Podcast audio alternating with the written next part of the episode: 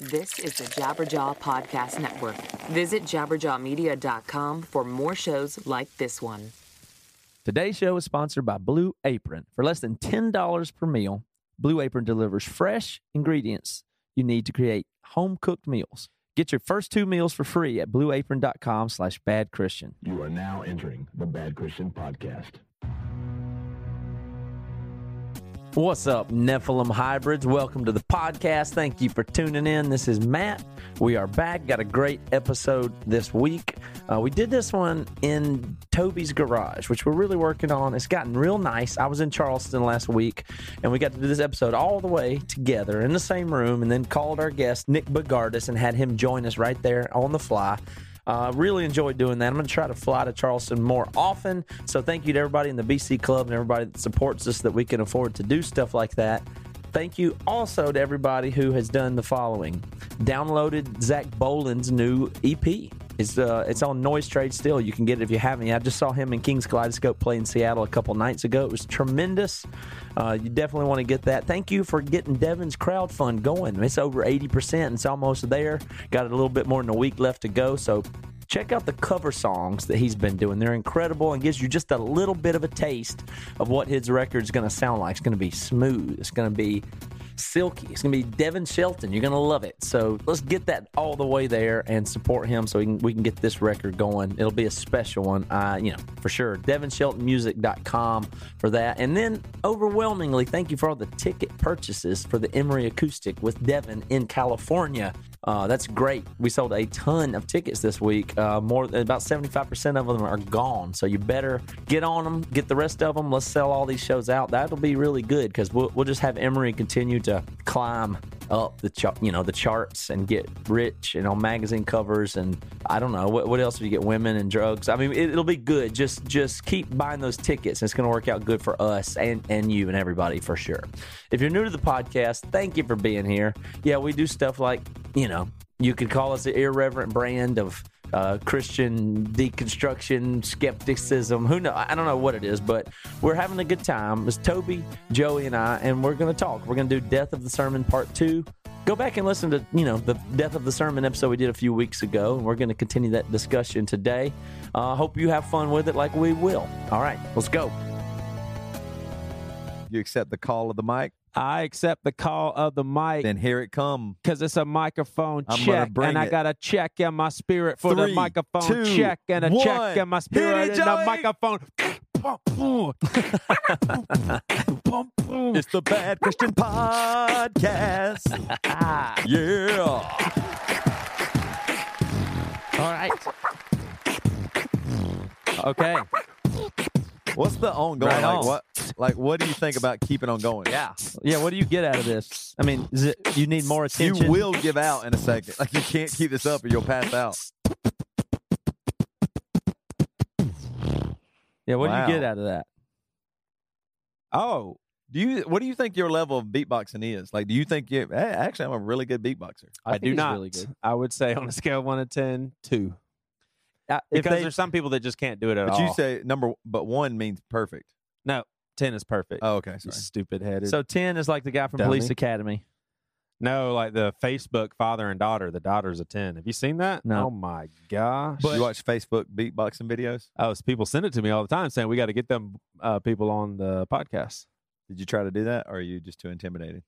Uh, I don't think so. Okay, cool. This is a great way to start the podcast. You, you guys went there. You Y'all could have just gone mean into the, Matt's You mean the spiel. beatboxing in in general? Like the whole idea that we do that is Yes. a terrible idea, and I don't like it Yeah. because it's evolved to I used to be three, two, one, do something to start it. Now they drag really out, and then we got into a phase where there's a bunch of pre-roll to that. Where you ask Joey your question, you say, "Are you ready?" Then you do something, then you make a joke, then Yeah. you do that. Not to mention the show obviously has an intro. First of all, it's ad pre-rolls, Right. then the Bad Christian podcast, then me Yeah. talking over the music, then you talking about the intro that y'all are about to do, then you do the intro you're about to do, then you that goes on too long, and then after you're done doing that one, now we're sitting here talking about the the re-intro that we've done. I can't So wait this like ten minutes eight into hours the show. long. So I'm sorry, everybody. We're not going to change. Just like bureaucracy, once it gets rolling, No, now we're you like a can only add, We you can only add to it. Whatever we're doing, we talk about it. Like even our beatboxing, That's we're going right. to talk about that and see how it affects That's the right. world and how what we are doing with our beatboxing is is instrumental. It's like the changing. government or anything; it can only grow. There's internal organizations and bureaus, and they can only they can only increase. And Fine then. Welcome everybody. We're moving on. I'm going to tell you about my life. I want to tell y'all something that happened to me. Okay, I don't even know if y'all think this is cool, but I kind of had a dad moment the other day. So, um, when I drive Ruby to school or pick her up, I try to do little quizzes before. Like I'll give her my phone to play or uh, a game or something. Like she has to answer, get five questions right. uh huh. And if she gets it wrong, she loses a point. So sometimes it lasts longer than I, I would even I even want it to. So anyway, I was I was trying to get her to answer this question, and, and we were going through a bunch of them. And then we got to this one. I was like, "Huh?" I said, "Ruby, what is faster, a motorcycle or a bicycle?" And she said, "A motorcycle." I said, "What makes a bicycle go?" And she said, "Pedals." I was like, "All right, cool." She's understanding that. Mhm. She's getting it. She she real is realizing some of the mechanics of it. She's only six. Um, and I said, "What makes a motorcycle go?" And she goes, "A rocket."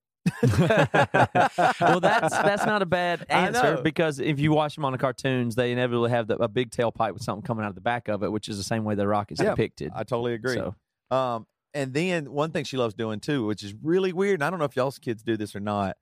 Like she really enjoys talking to Siri on my phone. That's one of the number one Oh, things yeah. she does. Like she'll ask it a question and then die laughing when Mhm. Siri says something. Like, and she goes, she's actually asked Siri, "Do you live in the phone?" Like she's talking to Siri Uh-huh. like a person, because she thinks. And what I realized finally was, two. At first she thought, "Does it live in phone?" Because she when she when she hits it, it's on demand. But then she thought, "Oh, it's just a person on the other On side, the of, other the side phone, of the phone, just like grandma or Yeah. something." So Ruby thinks that Siri is like a, just a person, a real person on the other side of the line, not just a computer program, which I thought was really interesting. But I think Siri must use this word. But it was so crazy. Uh, Ruby hit the button to talk to Siri, and then I, she said, "Oh, I no, I hit it. I was trying to find a picture of a like a Komodo dragon or something to show her." And she goes, "Oh, Dad, Siri didn't conclude." Mhm. couldn't do it. And I was like, what the hell did my daughter, my six year old, just say it? And and I realized, wait a minute, she's using this word, understanding what it means, but my father wouldn't. if she said that, my dad would conclude. What in the world are you talking about? Because Siri you- says I didn't conclude what you're asking, or what? yeah, yeah, something like that. Like, and Ruby understood at least, like she was using that term right. Yeah. like in the in the right way. And I was like, whoa, that's just really interesting.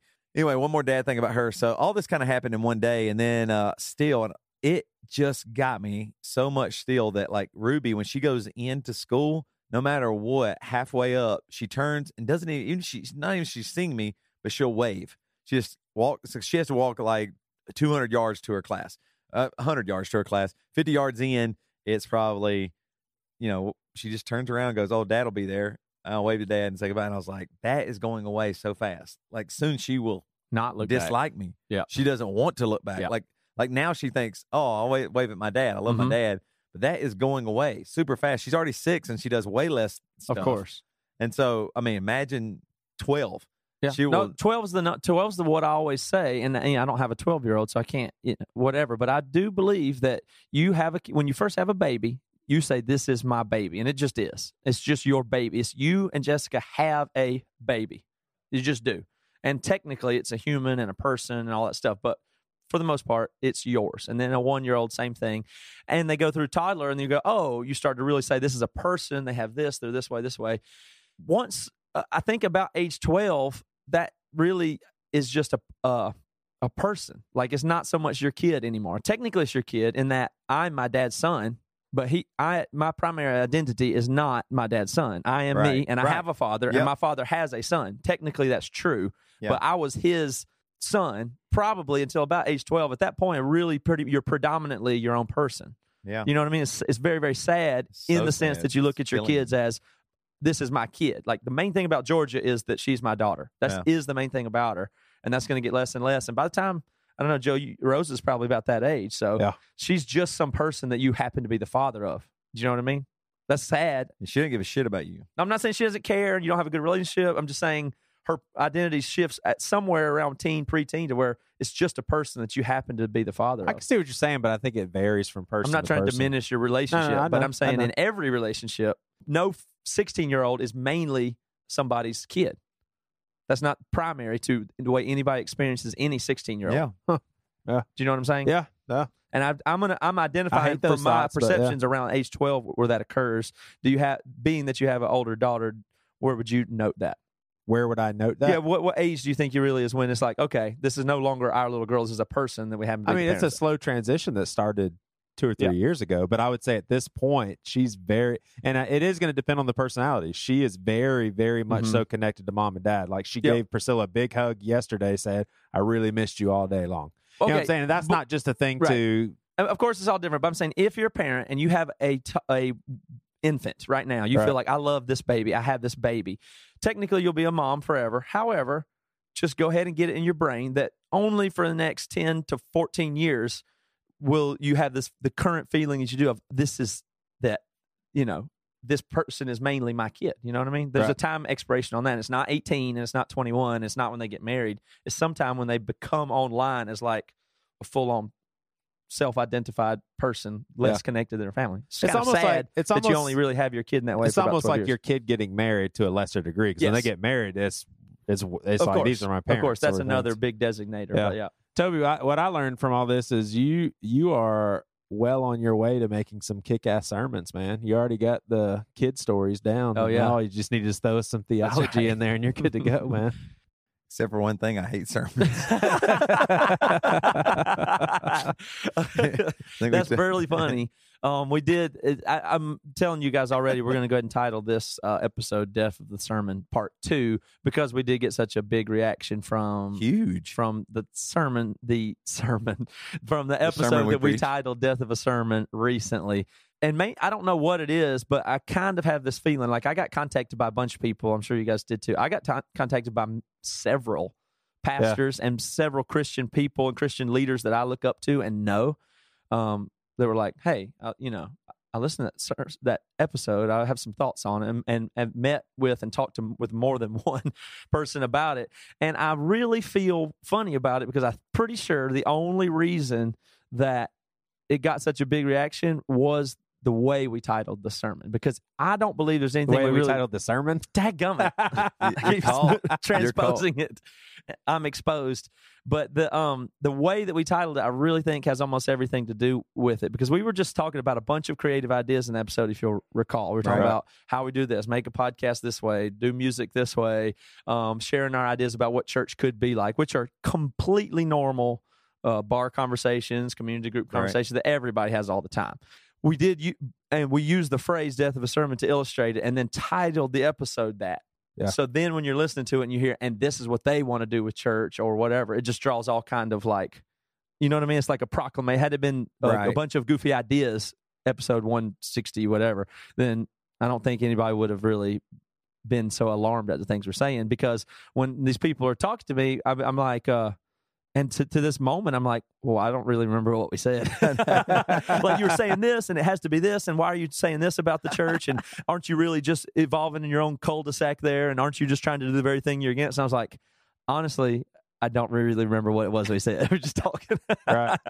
but the issue could has come up, and I want to ask you guys about it. Is first of all, I'm interested. Do you can you stand by that statement of like I don't like the sermon? And two, are we the fact that we claim that we don't know what we're saying, or the joke I just made, which I believe, or are just bullshitting here? Does that mean that we're not really responsible, or we're not taking this seriously? And but when in reality we know what we're doing, we're trying to cause change, we're trying to be leaders, we want people to listen to Right. us, That's the but main we're thing just- we heard. Yeah. but we're just acting like it's no big deal. right. Or is it was I just bullshitting? Well, That- first and of so all- it's a really good question. First of all, I'm going to speak for Toby. Thank you. Toby No, you speak for yourself. no, Toby you doesn't speak like- for yourself. Toby doesn't like the position of the sermon. He does not hate the sermon. He no, may I think do. he hates the I sermon. think I do hate the sermon. He doesn't I like where wrong. it's positioned. So, in other words, it's positioned every week. No, Toby doesn't agree with that. If at the very most, I think once he can month. speak for himself. No, Good. I'm speaking for Toby. I want you to be quiet. Okay, go All right. ahead. Go ahead, Pastor Joey. Preach. I'm, I'm speaking on behalf of our congregation here, the three of us. No pastors called me except for Pastor Svensson. That was the only one that called me about it. I'm going to unveil now that we've been co-sermoning together for 165 episodes. Busted, everybody. You've We been do. indoctrinated. We've been doing two sermons a week. a, a ton of pastors actually called us and agreed with the death of the sermon, but they were all just campus pastors. Yeah, man, that's all y'all said it was good.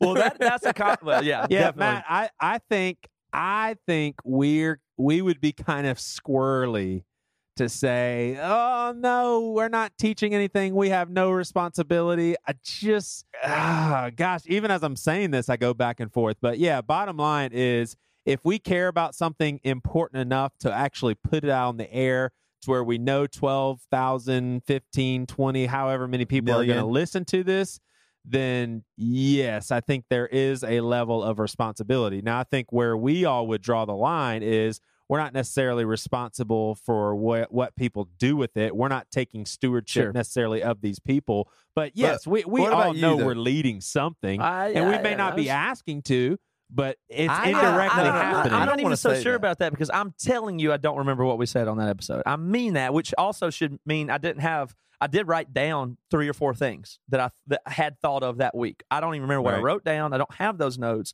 I didn't prepare what I was going to say, and I just said whatever I said as it occurred to me at that Sure, time. we weren't trying to indoctrinate people or try to get I, policy change. I don't necessarily think of it as, as anything more than that. I really don't, but I understand it will influence people. But so would anything. Anyway, I don't want to get too too far into that, but I, I am interested. To Toby, do you now that we've done that, you look back and say, "Oh, I didn't mean death of Yeah. sermon." Actually, do you like sermons? But I what mean, well, I, Toby I'm a little likes lost on is that. the thing. Joey, do you like the sermon? do I like the sermon? He's just Just some, yes or no. some broad No, no, no. disclaimed answer. Yeah, yeah. Sometimes I do. That's not a yes or no answer. Okay, then yes. I mean, what, my, what What's the the, percentage of time you dislike the sermon? You go Um, once a week and hear sometimes two times the same sermon two so on times. Sunday morning, Well, what's the percentage This is a little bit skewed too, because we go to a, a church, so it seems like we're only talking about our church. I'm Okay. think think about all sermons that you listen to, because I'm I'm actually saying all sermons, not just the church that I attend or work at. I'm talking about sermons in general, across the board, in the entire world, and in every language. This is what I think about sermons. Yes, I think they should be killed, and they aren't they aren't effective to me. Now, I want to say they aren't effective to everybody, Right. But of course, a million people immediately are going, "No, man, my, this sermon it spoke to me." Yeah. Uh, okay, of course it did. Sermons can be good, of course they can be good. My point is, I think we have transitioned into a thing called a sermon when it was all along supposed to be actual teaching, and I think that we really fail miserably at teaching. And that's one of the things I think we did talk about is the fact that we are not really teaching the Bible. We are Christians are some of the most dumbest failing score people ever that studied a Bible, uh, studied a book that much. Once, I mean, what Yeah. other class have you gone to for an hour a week your entire life And you know, know that little of it? Uh, It's, it's, it's, it's, horrible. What, what a it's like going to college and saying, and then when you take the test, somebody gives you a test. Eventually, go, "That's the professor's job to know that." right. yeah, no, exactly. I paid the professor. What are you talking talk about? The it. professor's the one that asks. Yeah. you. I don't. I mean, I, I mean, But I- yet you're I- sitting there I'm just a student. But I, I do, I do, and we're gonna have Nick Bogardus on here in a little bit. He's one of those pastors that contacted me. We're gonna Skype him in real time here in just a few minutes, but he'll have thoughts on this, and I think he'll be able to say it better than me. But I don't inherently agree with you, and that's Okay. I was reluctant to even say death of the sermon in any way. I think it makes a really good point, but I still feel like biblically, it, it's sermon is the right thing. We might be doing it in a super goofy way. I think there's something that's different about preaching than teaching and I hopefully Nick can explain what it is uh, in his hopeful, uh, hopefully constructive criticism for us. But I think, and I'm saying this without I could have researched it in the Bible if I wanted to, didn't. I do think there must be something about sermons and preaching that the Bible says and outlines that includes like uh, exclaiming or uh, what's the exhorting or proclaiming Christ, Right. like proclaiming it with authority. That's different than teaching.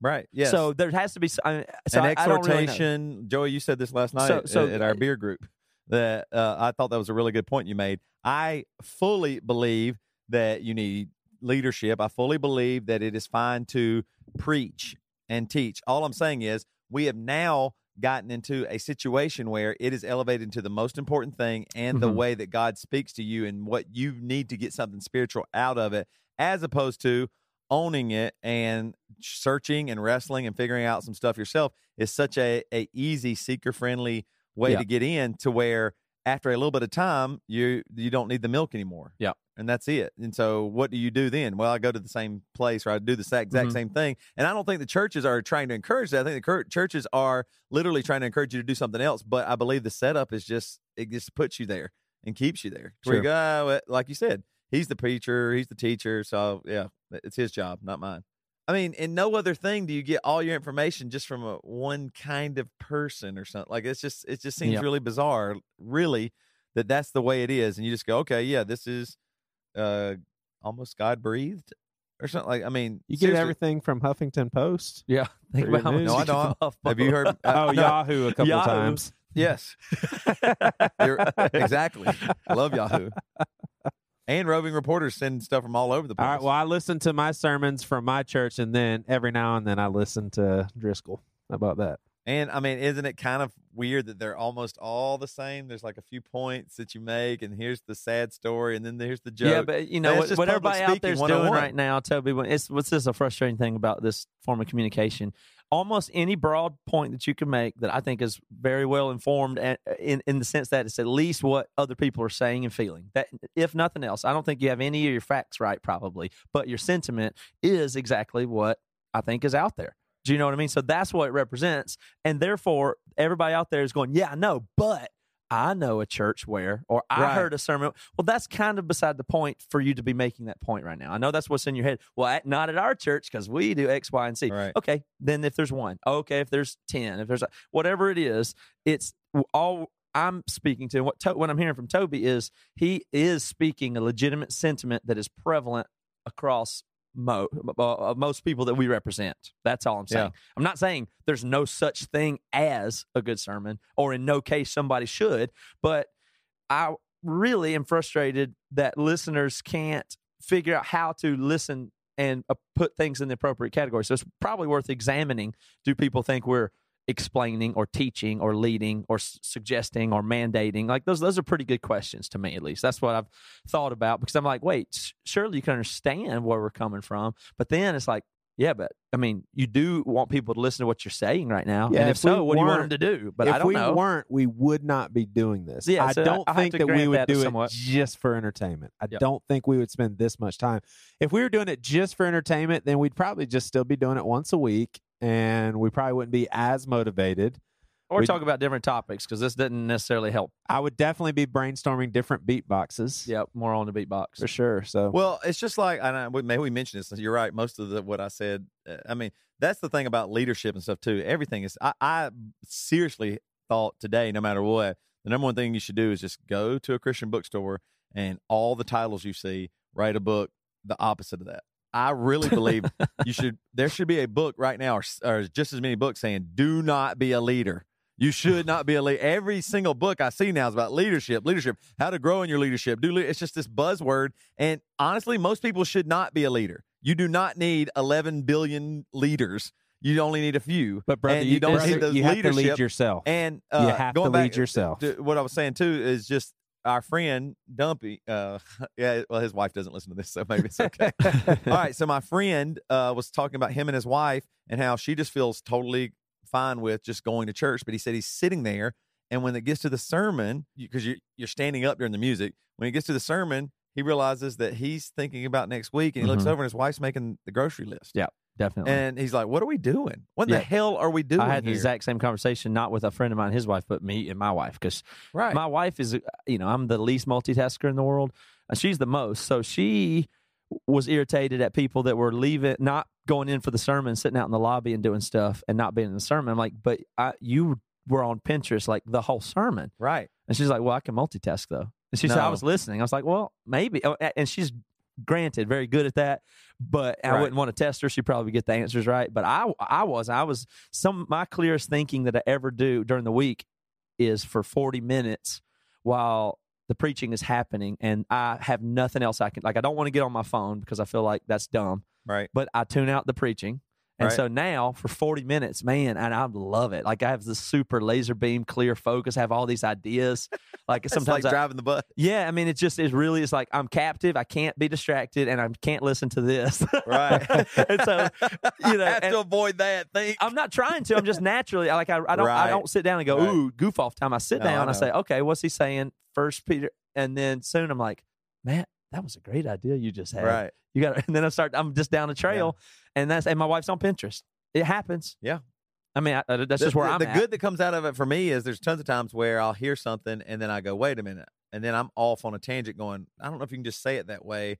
And then I'm looking, on, I'm googling the history of it. What did it actually mean, and this and that. So I guess I, I mean, obviously God can use something, but there isn't anything else you would do that with, especially. And we're talking about the God of the universe. So my whole point would be less less talking, more action. And here's what I'm sick of. I'm sick of a listener hearing what you guys just said and said, "Well, you guys are just unteachable. You don't want to learn from anybody because you don't have that Yeah, mentality like all the in the guests on public your podcast What? would say that. What? All the elite guests on your podcast would say that to Yeah. us. So the n- nobody would say that in the public school system. You'd say, "No, wait a second. Some people are auditory learners. Some people are visual learners. Some people really need to be working with their hands."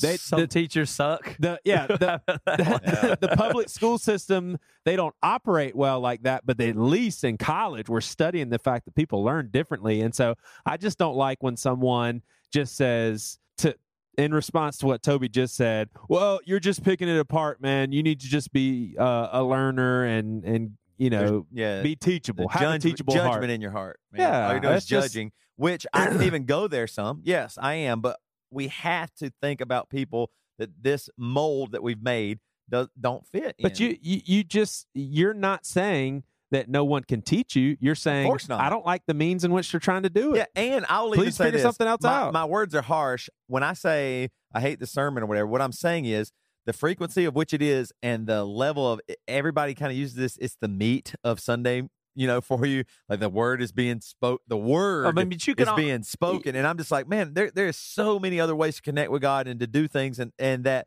that should not be the centralized thing. That should be a small part of many. Yeah, but I mean, the, the the the nicer way to put what you're saying is that since you do care about and believe in the sermon, you're simply upset that it's being butchered. Yes, butchered and made to be the most important thing. Because Yeah, one of the well, least yeah, things Jesus did was preach. That's actually one of the least things he Mm-hmm. did from our from if you look at the Bible. Number one thing he did was he did do that exhortation stuff. Hey, what Pharisees, what are you doing? Hold on, hold on, whoa, whoa, whoa! I'm talking to you right now. You can't do this, this, this. Yeah. I, I mean, and then when he did preach, holy shit, it's a big deal. Yeah. I'm telling you something. Sure. Listen up. That that'd be awesome because I believe fully as far as speakers and craft and wordsmiths on stuff. Everybody's great. I mean, I, I bet the top 100 pastor podcasts. They're all really good at speaking and super smart, way smarter than me. Yep. So why does it come down to they're just going to tell me a sermon about me? Hey, if you do this, this, Sure. and this, I know t- life's tough, but this, I mean, really teach the, the Bible, man. Get into it. Like this is, I mean, and I don't, and you don't need hardcore theological uh teaching principles every Sunday either. That's not what I'm saying. I'm saying there should be a variety to where nothing is elevated as the most important thing of your week. Like I Yeah. literally heard pastors say, "Don't miss this Sunday. It's going to change on this Sunday. You don't miss church because it is this." And It's I'm a like, bit. whoa, sel- whoa, whoa. It definitely feels a bit self-important and stuff Right. like that. Let's let's Yeah. let's get Nick Bogardus on and- and see if we can He's going to bust us. learn. Uh, you know, I, I respect him and a bunch of other people that that have talked to. So let's uh let's hear what it feels like for somebody who spends their time do, on the craft and is probably pretty good at it. In fact, I've heard him preach. He is good at it. I know that. Um, and uh, just just see what they say. I, we'll Okay. we'll be open to that. All right. Well, let's take a break and we'll be right back with Nick Bogardus. So people come up to you and tell you they, they like the new record. How does that feel to you having people come up and get this new record and people people come to you and tell you like it? Does it make you insecure? Do you are you like, yeah, of course, of course it's good. Um, this one's just such it's such a personal one, you know, that I Yeah. think that people are people are um, they're a little bit timid to even like talk to me about it because it's like it's like oh I know all this I just heard you say all these things to me that are pretty pretty personal. Definitely. You know, there's a there's a few songs on it uh, that deal with like stuff like my my mom passing away and um, and me doing this crazy trip that I did and and uh, so they'll they'll come to me like man you know like when you said uh, for instance, like there's this line in, in the first song and talking about like the way that God seems to respond to people's prayer requests in unusual ways. Mm-hmm. And I'll, I'll just be like, okay, well, yeah, you know, it's, this is it looks like this is what we're we're talking about now. We're like really diving into it. When my mother's doctor calls again with more bad news,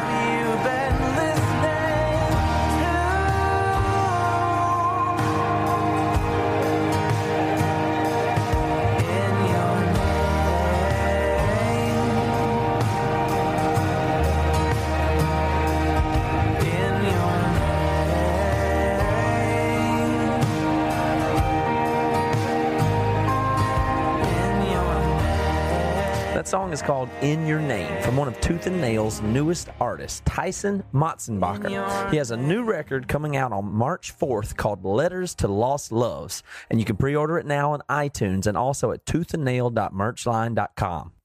Matt, What's up, Toby? even here in Charleston, it is freezing cold, and I moved to Charleston because I hate the cold. I don't Mhm. like it, and my fingers are always cold. My toes are always cold. Uh-huh. So uh, it's kind of dreary and sad. It just makes me feel. I, I felt that way a lot in Seattle. Actually, there's only one thing though that just it doesn't matter how cold it is. It warms my heart, and it literally makes me so excited. Oh, wait, hang on. On, there's only one thing that solves that? yeah, more than my family, more than anything. What is it? Blue apron. Oh, definitely. but I'm not joking. Seriously, when I pull up in the driveway and and these cold, you know, wet months, and I see Blue Apron waiting there, I'm just like, man, it is so cool that I did not have to get back Yeah. out and go f- try and find dinner. This busy life that I have with all these freaking jobs and all this stuff. Blue Apron sends delicious meals straight to my Yeah. door. So it's less of that time. getting out and going in the cold to the grocery store and doing all that stuff. And the I, to me, it's the mental energy of not having to decide. Oh, Bridget says, "What do you want for supper?" I said, "I don't know. What do you want?" Well, don't have to. That that mental decision making actually is taxing. I really believe that it is. Oh, so, wears you out. what did you have recently? well, Just give me an example of the stuff that's good. all the food is great. Like you can go from you know chicken fried chicken with collard greens and homemade ranch, cod udon with uh, shiitake broth, pork with heirloom carrots and beets, uh, quick preserved Meyer lemon chicken, or you can even get on the vegetable side, which is really awesome, like vegetable bip bimbap. Uh, with eggs roasted, trumpet mushrooms, and turnips, and quick Napa cabbage. I mean, the list goes on and on. And the reason why I'm saying all these things is it fits in any diet. Yep. Like you really can have a, a lot of food, and nothing is better than Blue Apron vegetables. They're amazing. Absolutely, t- totally agree with that. And I like it because about ten dollars a meal, Blue Apron delivers all the ingredients you need to create your home cooked meals. You just follow the easy step by step instructions. That's really all you got to do. It takes about forty minutes, thirty minutes, really, 30, 40 minutes. It's not overwhelming, and you, you anybody can do it, and you can make awesome stuff. So right now, you can get your first two meals for free by going to blueapron.com slash bad Christian. If you haven't done it, you're lunatic. So do it right now. It's two meals for free. Your first two meals. Go to blueapron.com slash bad Christian. Blue Apron, a better way to cook. Hey, Nick. Hey, Matt, how's it going? All right, Nick. Thank you for being on the show. I, I uh, introduced you not very much at all. Just said that you were going to be on here. I said that you were uh, a pastor. I said I've heard you preach before, and it's good. Yeah. Um, Nick's also was at in the Mars Hill system when Toby and I were came up with that, and then I guess even more connection there is that Nick has been in the music business for a long time. You've been a manager. You were orig- you were thrice original manager, correct? Yeah, our company uh, oversaw uh, Thrice, Cold War Kids, Matt Costa. Um, those are some of the bigger ones. hmm Yeah. And I heard your podcast when, when you were on Ray Harkin's show, Hundred Words or Less. I thought Oh, that right. was that was a tremendous one. If you're interested in Nick's musical career and everything he's done that way and how he got through that and into where he's in now, it's a really interesting story, really good show. But um, how long were you Thrice's manager until what point? Um, I was uh, with them for eight years from uh, Identity Crisis up through the four uh, concept record. You know, uh, the what was it? Earth, Earth, Fire, Water, and Wow. Air. Yeah. Yeah. That's cool. So you got to go all the way through the big major label system and indie world and everything. Yeah, it was. Uh, I mean, you've been through it, so you know uh, what a what a mixed bag that is. Mm-hmm. It, tons of blessing, tons of difficult stuff, but it was it was great, man. I'm very thankful for that time. And so somewhere in there, you just had been, you just you had wanted to become a pastor. I'm trying. I, I don't usually care a ton of everybody's long backstory and what their mother Sure. did and everything. But how did you get from that to being a pastor? Sure. Um, well, I got out of the music business when I met my wife, and she was in the Peace Corps, um, and she was uh, going to be stationed in Mongolia when we were dating. And so basically, it was like if I wanted to to get the woman, I had to go across the ocean. So I Mhm. ended up giving up my business to my partner. We rented our house, and I moved over there. We spent the first year and a half of our marriage in Mongolia. And so it was during that time over there was the first time I, I really got to to teach through the Bible, to to really uh, serve the church by bringing the word to bear uh, in the lives of the people, and also just practically serving them. And so that was the first time it was really like, man, ah, how could I do anything else? This is what I, I want to do. And so from there, it led to Seattle, and then from Seattle down to here. And that's the short version. How's the Mongolian barbecue over there? It, Yeah. Dude, it's a complete lie. Like, it is not. They, yeah, it's it's a complete lie. I'll tell you that. Dang it! Yeah, Oh, check that off your bucket list. You know, I know. De- Devin, our, our, old- our, our old singer in Emery, he, that's his favorite Mongolian place. Mon- barbecue. Mongolian barbecue. That's the only thing I know about Mongolia. I don't even know where it's at in the world. I don't know where you live for a year. and a half. I know, I'll, and, and now you're telling me even that's a lie. That the barbecue's kick ass. yeah. Nothing's sacred in this world. Well, so Yeah. Nick, Nick, you Yeah. emailed me um, Yeah. recently when you heard our death of the sermon uh, episode titled that way. Now, I thought what was interesting about it is I, I always am flattered when people that I've heard preach or been in church with or even look up to, which I would consider you in both a musical career way and your pastoral ministry that you've done now, so, somebody that I take as a as a, as leadership to me. That's that's the way I think of who you are as a person, um, whether you knew that or not. But so it's really interesting to me to get an email just that anybody even listens to the thing we do already. Is like wow like i feel that that's super cool to me and to, to receive in that way But with that said, we wanted to make sure you knew your email is full of shit, man. Yeah, we you're are full of just shit, dude. pissed off. I, I, I hate it when people listen to this thing. I feel the exact well, it's flattering but yeah now i'm like oh when crap Matt does it really matter Email, it's like, oh no, he re- he listened to the pod. Oh, it's like Yeah. it's like real No. smart guys like Nick are yeah, listening to us. What is it? Crap. There's no chance he could even like it.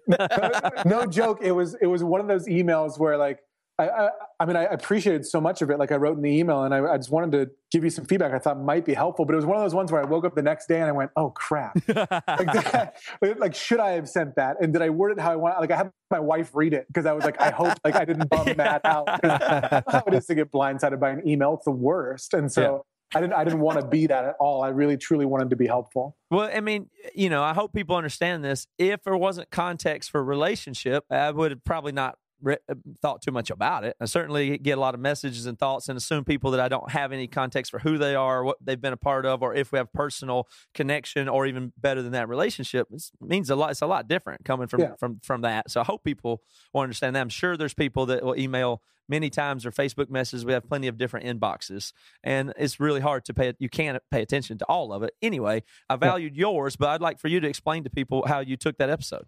cool how i took it like like i think I, like i wrote you i, I appreciated um, what what i think you guys were going for which is you were challenging you had concerns about the state of preaching uh, Mhm. as it is now and you were concerned about if it would be um, helpful or effective moving forward is that Mhm. an accurate representation of That that Where was cer- were? yeah, that was certainly in there. But you know, don't Cool. you don't have to, to say what was good about it. But f- feel free to fire us away. We've already been discussing about for 15 minutes before you came on too. So oh we cool, got a little bit of background on. So we're into the topic here. So as far Yeah. as sermons and preaching and stuff goes, uh, or what are we doing this?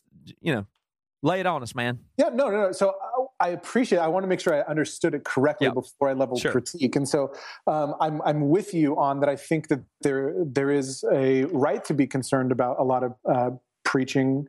Uh, I, I think I would share a lot of the same concerns. I, I have a lot of concerns about um, uh, pastors who never get to the gospel, who uh, would end up just leveling some kind of moralistic um, recipe theology on people for how they can just make their lives better and not uh, build their affections for Christ. Um, I, I have a lot of concerns about like sermons that are largely just you know either historical lectures or anything like that. Like I'm, I'm with you on that. I think people more than anything need Jesus. They need to know um, what God has done for them in uh, giving Christ to sacrifice for them, to rise for them, like that He loves them, like they, they need, like more than anything, I need to be reminded of that. You know, it's Mhm. funny that the day after I sent you that email, um, I was having a really, really hard week, and a, a member from our church just called me and he wanted to check in on me, and he did that to me, and it was just it's just a reminder, like I, he just he preached to me over the phone, and I was like, I Mhm. just need that, and that's what um, I think we share in that. Like there is a concern that people need that. However, like I, I what I what I felt like in the podcast was lost in some of the the, the conversation and the clutter um, was I felt like you guys were starting from the places of what you thought preaching should be uh, and missing that preaching comes in the context of a few other questions like uh, what does it mean that God speaks? Um, what is the Bible? What is the church? What is the role of the pastor? Before you even get to preaching, you kind of have to like look at those things. And so, starting from the place of what you think something should be is starting from a place of kind of preference or uh, even like a kind of a consumeristic mindset of what, what is wrong about this to me, as opposed to actually what's God's design? Because I, I think God's design is good. Let's let's look at that and let's work towards that. Yeah.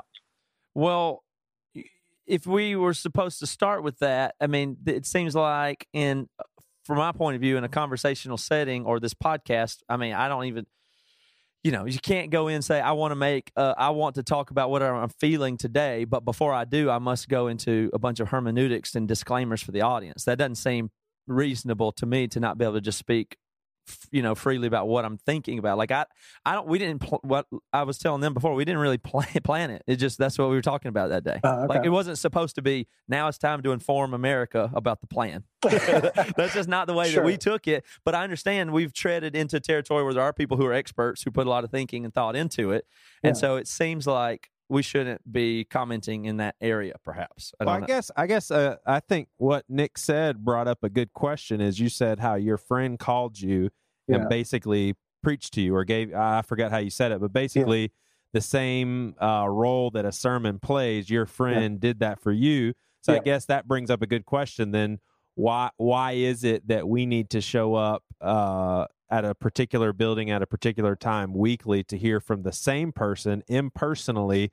And and that's the thing is we like Matt said we talked about this before you came on. We do believe that it ha- it has a role, but every single week from the same dude and we don't get to have follow-up conversation about it and Yeah. we're teaching people that hey as long as you can do this uh yeah we recommend doing the other stuff like small groups and outreach but as as long as you're here on Sundays to hear this at least you're doing that you know Well, yeah, I guess maybe two things there. First is um, the, the helpful reminder that preaching is only one form of communication that Christians do, right? Like my, my buddy Mhm. preaching to me over the phone is in the same like realm of communication as me preaching. It's only one form. And so it's not necessarily saying that it's um, the ultimate. It's, it's saying it's just one, one form of it. So I wouldn't elevate it. Uh, Could, could you define what what sermon or preaching mean to you? Because I don't really have a good definition. That might be a problem. Sure. I mean, um, preaching um, the gospel from God's word to a particular people in a particular place, and so that kind of that kind of brings to the second. Um, Uh, But I, I think we probably have to spend some time here. But so Yeah. c- communicating the gospel to a person is a sermon. uh, what, Is what do you mean by preaching unique from the sermon? Is preaching Preaching from, sermons. from the I'm just trying to get the terminology. Sorry. Yes, I think that's fair. Um, when I use the word preaching in relation to my buddy calling me, that was a loose use of usage of for sure. Uh, yes, it's different. It's in within the realm of communication. Um, preaching uh, is that mode in which you are uh, declaring, heralding, proclaiming Mhm. uh, the good news. Right. So I guess that would be the more. And yeah. is it distinct from teaching? We were discussing that earlier too, without a really I without think, an answer. yeah, I think so, man. I think I think it is. I mean, so let me let me kind of hit two things in in what I, I think Toby said is that it sounded Toby like what you were asking. Um, the assumption is that it's always the same guy, and I would agree with you that it's good to have a team model. I think it's good to have different guys like. Uh, preaching, I, I think that I think the church needs to, in the same way a kid needs a mom and a dad. It's helpful to have multiple people preaching, like so they can hear different uh, perspectives on a on a text or different even giftings and emphases that a guy would that different guys would bring. I think that's a huge gift. So I'm with you on that. I think it it, it can be detrimental to the the people to have just one voice that's always speaking. I mean, some churches you have to do that. Like even in our, our case, we're a small church, and um, by and large, it is me. But I I try to bring in guys as consistently as I can so that our our, our church can get Mm-hmm. different voices. Um, and then, um, sorry, what was your question, Matt? Is it distinct from teaching? Yes, it is distinct from teaching. Um, I think it is distinct from teaching um, in that uh, teaching teaching's goal is to inform. Preaching's goal would be doxology. Like my my intent in preaching, it's a part of worship. It's not. I'm not. I'm not trying to just shove things into their head. I want them to. Um, I, I want to lead them to worship Jesus in it. So it's it's two different endpoints. And I think that's another thing. Like I kind of I mentioned the concerns. Like a guy can get up and give all the you know the the the greatest hermeneutics, the best historical background that he can in a text, and it's not actually like a sermon until it gets to like, okay, wait, but why did Christ have to die for this? How do how do I know that God loves me by what He did for me because of this? Like w- until Mhm. like the, it gets to that like heart level part, like I, I don't think it really gets to a sermon. and you guys have probably sat through. Plenty, my my the people in my church have probably sat through me doing that. Unfortunately, we've all sat through that. Yeah. We know the difference between someone who's just teaching us something and someone Right. who is actually affecting the way that Mhm. we that we feel about Christ. So, do you think there's a time and place then for it, like within the church, teaching people about stuff Yeah. that that's not necessarily the gospel? Like, hey, there's some people in our church that have a, a hard time with anger management, so we brought in an expert to kind of help you walk through some practical things on helping you guys with that. I mean, there would be a place for that, right? Of course, of course. There, I mean, there, of course, there'd be a place for that. And I think you know, even Toby, you mentioned something about um, You, in- I'm in- just sorry to interrupt you, but you Yeah. got Joey right here. Just, sorry, just sorry, to be clear, no He's problem. just way larger than me. Yeah. that's how you can remember. so Joey, uh, something else you said um, that I think is important is uh, you mentioned the impersonal, um, the impersonal nature of the Which I don't think that's a bad thing. I just think it's incomplete if that's all people are getting. So I don't want you to think that oh, this is so impersonal. I can't learn something from them. I mean, I'm we're part of a mega church. I just wanted to get that clear that Yeah, I'm I'm not beating up the the sermon. yeah. I think um, I, I- I didn't I didn't get that at all. I would just say I affirm that like the the man should be known by the people. Uh, and the man, you know, he can't know everybody for sure, but I mean, there should be a level of relationship that as he's preparing, um, he is he knows what his people need. He he knows what's going on in their lives. Um, uh, that, that's such a huge part of the of preaching that that is different than the experts. Like bringing in experts to um, speak in a panel format or a, talk show format instead of the preaching, um, I think wouldn't serve the people as well because an expert is coming into your church. They don't know anything about what's going on. They, they weren't sitting there praying with uh, the dying mother that week. They weren't sitting there um, talking and counseling the couple that struggle with infertility. Like they're, they're coming in, they're conveying information. Like they're not But- actually going through like what did what do my people need to hear from God? What do they need to see about Jesus this week that I know they need more than anything? And that's what the preacher should be doing. But why one guy? That I guess that's what's Well, confusing. he said he said he believes in having more people, but I, Right. I, I think for me, the thing is when when I say sermon, I believe that is what we, we've actually transformed in from preaching and teaching and exhortation. Like I, I feel like the sermon is really this thing that's like a a format that everybody follows, and it for a, I would at least this is probably a generalization, but the majority is now also very much self help, and I'm going to pick a topic and then put some scripture to it so that I can tell you about how you need to be a better husband, Mhm. or uh, you know. And so the problem I have is it ends up the the starting point now for these new people coming to the church or the people that we're inviting to our church is really low bar. And then because those people came, you can't get it ever get past it. So that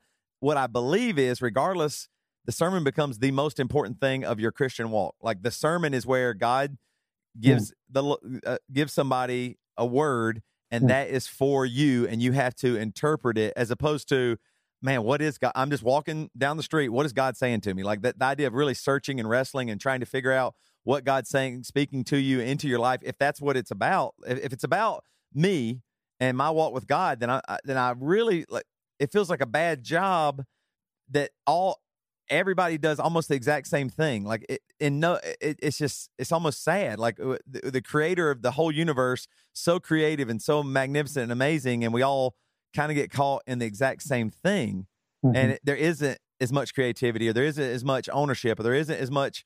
Hey, you're talking to me about my life and what I need, but I can't even ask you a question in this moment. I just have to go. Okay, he said it, Yeah. and that's it. Yeah. Like that, that. There isn't any opportunity for me to own my faith in that moment because I'm not preaching, I'm Hmm. not teaching at all. Uh, and so what I'm doing is, yeah, this guy can do it. I guess I can't. Okay. So that's that's the setup. It feels like to me. I think um, maybe two things there. Like something just just kind of a, like a little bit of a side And note. not and not you, just all the other ones. Just all the other ones. just all the other ones. yeah. um, I share that same concern. I, I share this the concern of the starting point, uh, and not even the starting point. I think maybe even the goal of what um, uh, some some preaching might seek to accomplish. Like we just need to to give our people if they just if they could learn more, if they could just have better technique, they'll be better. And I Uh-huh. think that's a, a false. Um, I think that's a false premise. Um, but uh, as far as what you're saying about having like the one guy be the the the you know the the sole authority of God's word in your life, um, something just on a kind of like a side note we've tried to do in, in our churches. Uh, one, I try to bring in different voices for sure, like I mentioned. Two, um, we have all of our community group leaders take turns writing the questions for one another during the week. And the emphasis not to say what Nick said that week. The emphasis is that we can practice leading a, a, a people through a discussion of a, a Bible passage together, so that it's not about what what I've said. It's about what the passage says and what this group can can see about uh, Jesus together. So it takes the emphasis off the sermon and and brings it the word into the living room with them in small groups.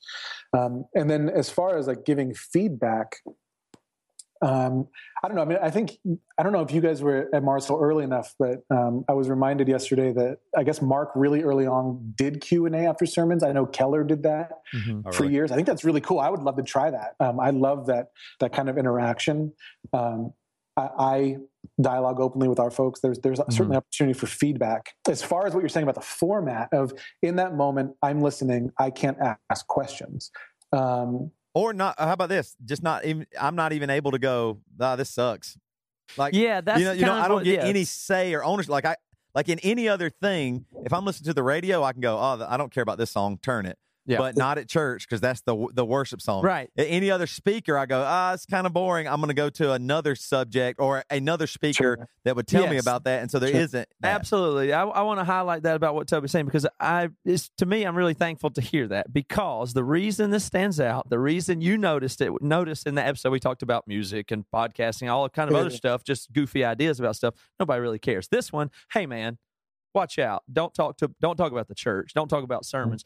I appreciate that what Toby is saying is actually very sincere and very representative of what people actually feel like. It's not representative of what people say on podcasts and at church and Mhm. in public. So to me, very valuable because um, nobody really nobody's really willing to say, yeah, I don't really like it or it's boring or it's dumb. Like you, it's like it's that's taboo to say that because well, I can't attack the church and I can't be made to look bad and kinds of things. So Mhm. regardless of whether we're saying that, what Toby's saying right now is the way people feel.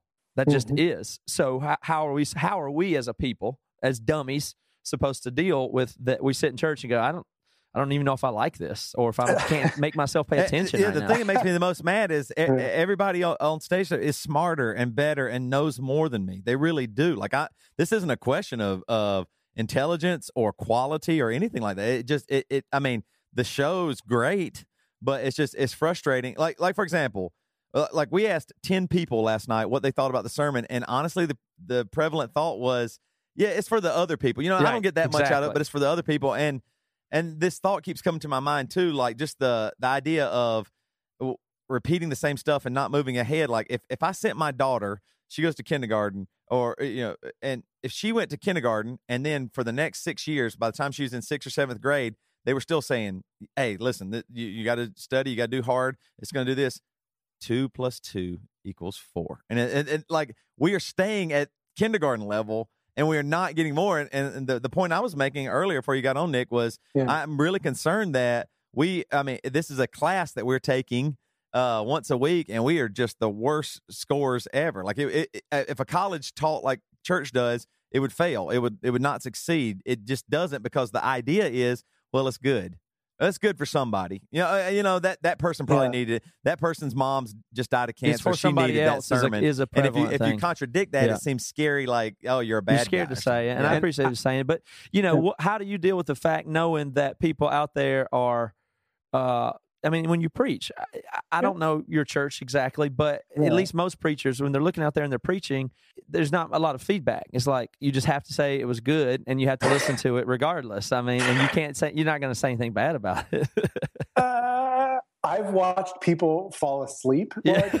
Uh, the last time I, when I was in Mongolia, the last time I, I taught a class, anyway, uh, a woman in the front row farted very loudly. a cat was meowing from the vent above me. It was just chaos, man. And I was like, this is terrible. Like, I'm terrible. This is all awful. Um, and so I felt it, and like I still feel it sometimes. I still sometimes after I read it, it's like, gosh, man, I, I want to do right by these people, and I'm trying to do right by these because I want them to see how good Jesus is for whatever we're talking about that week. And so I still feel it. I, I would I would hope you guys would see like on one on the other side of the pulpit, you know, guys who are sincere are going to be concerned to want to help their people grow. Um, I think something that's been helpful for me. I've, I've just been reading a lot of. You guys like read like Wendell Berry or anything like that? The novelist in uh, Kentucky. He's a, I guess he was in academia for a long time. He was an English professor at Stanford or something. Gave it up. Now he's a farmer, and he writes books about being a farmer. Mhm. Uh, but I was reading a lot of stuff by him, and then um, this other guy, Zack Eswine, wrote this really amazing book on. I I think it might be the best one I've read on pastoral ministry, called "The Imperfect Pastor."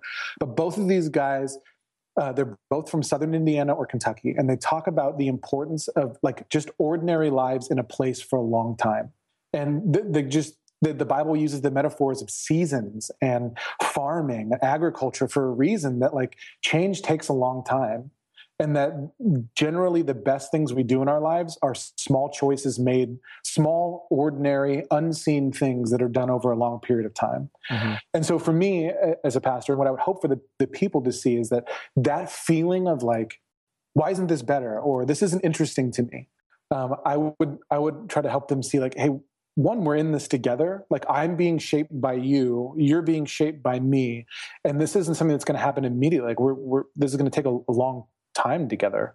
Um, and there's there's a there's a way that god forms us by simply being faithful where he's put us. It doesn't mean being content. It doesn't mean being like uh, complacent but it, it it does mean being humble and being like okay well so this guy's not the greatest preacher in the world. What can i learn like what what can i learn from him like what wh- how would god use this guy in my life like i don't know Mhm. like Well, how about- what i emphasize But you wouldn't necessarily say that about all. I mean, yeah, I guess some of the preaching that's out there that we're critical of, you agree is is valid to be critical of, though.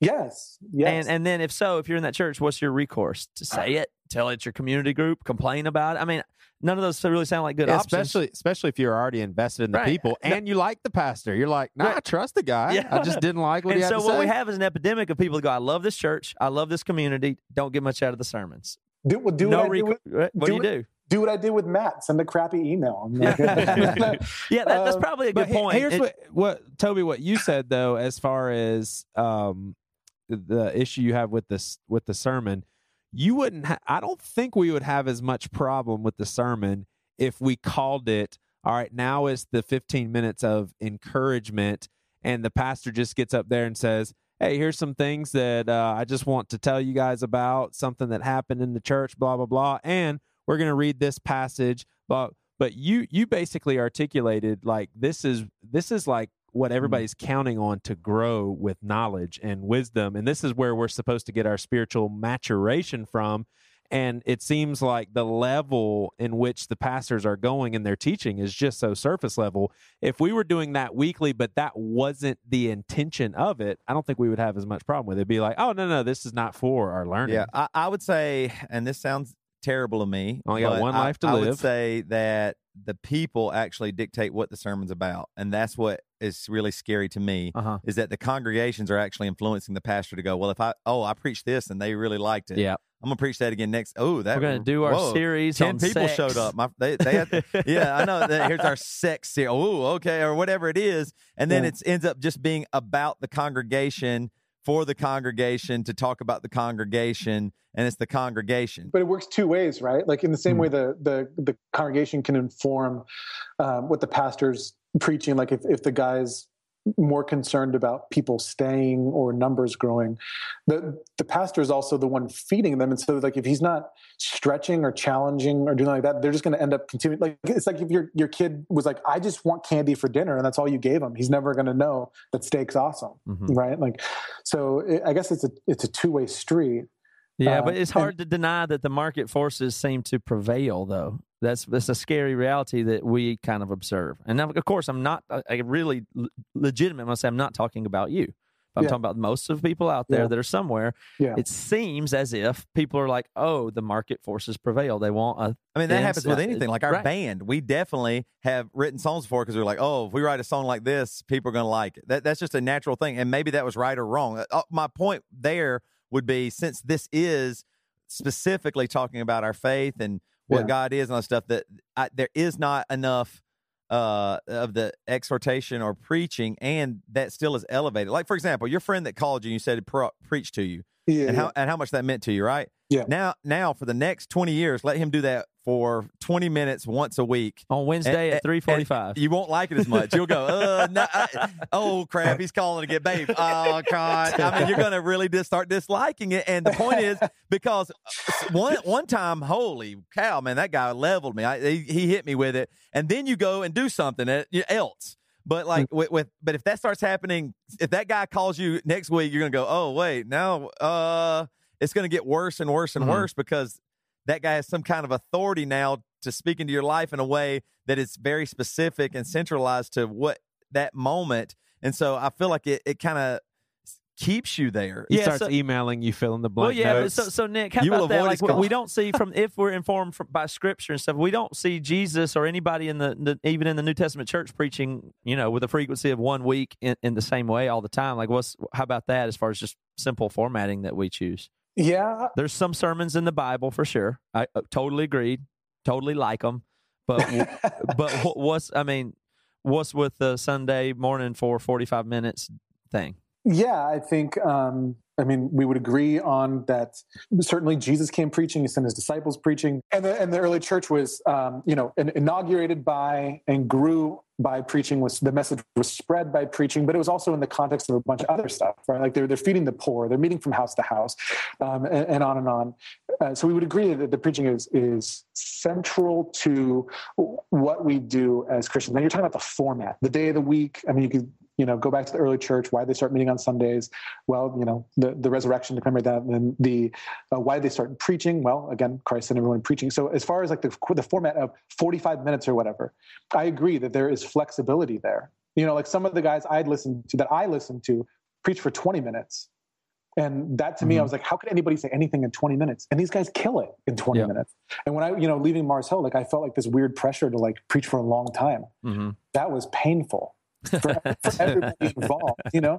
And so I think, I think there is certainly flexibility on format and especially depending on what else you're doing um, as far as worship, you know, like ours is more liturgical. So I'm, I'm aiming for more like 30 minutes total because we're doing a lot of other stuff in the service that is supposed to uh, be participatory and formative and not centered uh, necessarily on the preaching. Mm-hmm. So, would you find it reasonable to not preach every Sunday? Me myself, or to have preaching every Sunday. Yeah, not you yourself, but you think it'd be reasonable for a community to gather as part of the church and not have preaching every Sunday? Is it is it the main thing? Is it the main thing? Is that the main thing about church? Well, I mean, it depends. I think it's a it's an, a crucial thing. I mean, like you're opening up the Bible, like you're hearing like here's here's what God has to say. I'm not saying it's the thing, Mhm. but I, I think I think you would uh, be neglecting um, the example of the New Testament and the church through centuries to say we don't need that. I mean, if you do it from time to time, like that's fine. Like have a, have a prayer service, have like a, a service where it's just it's, it's worship and you're doing supple- in addition to the regular Sunday morning, I imagine.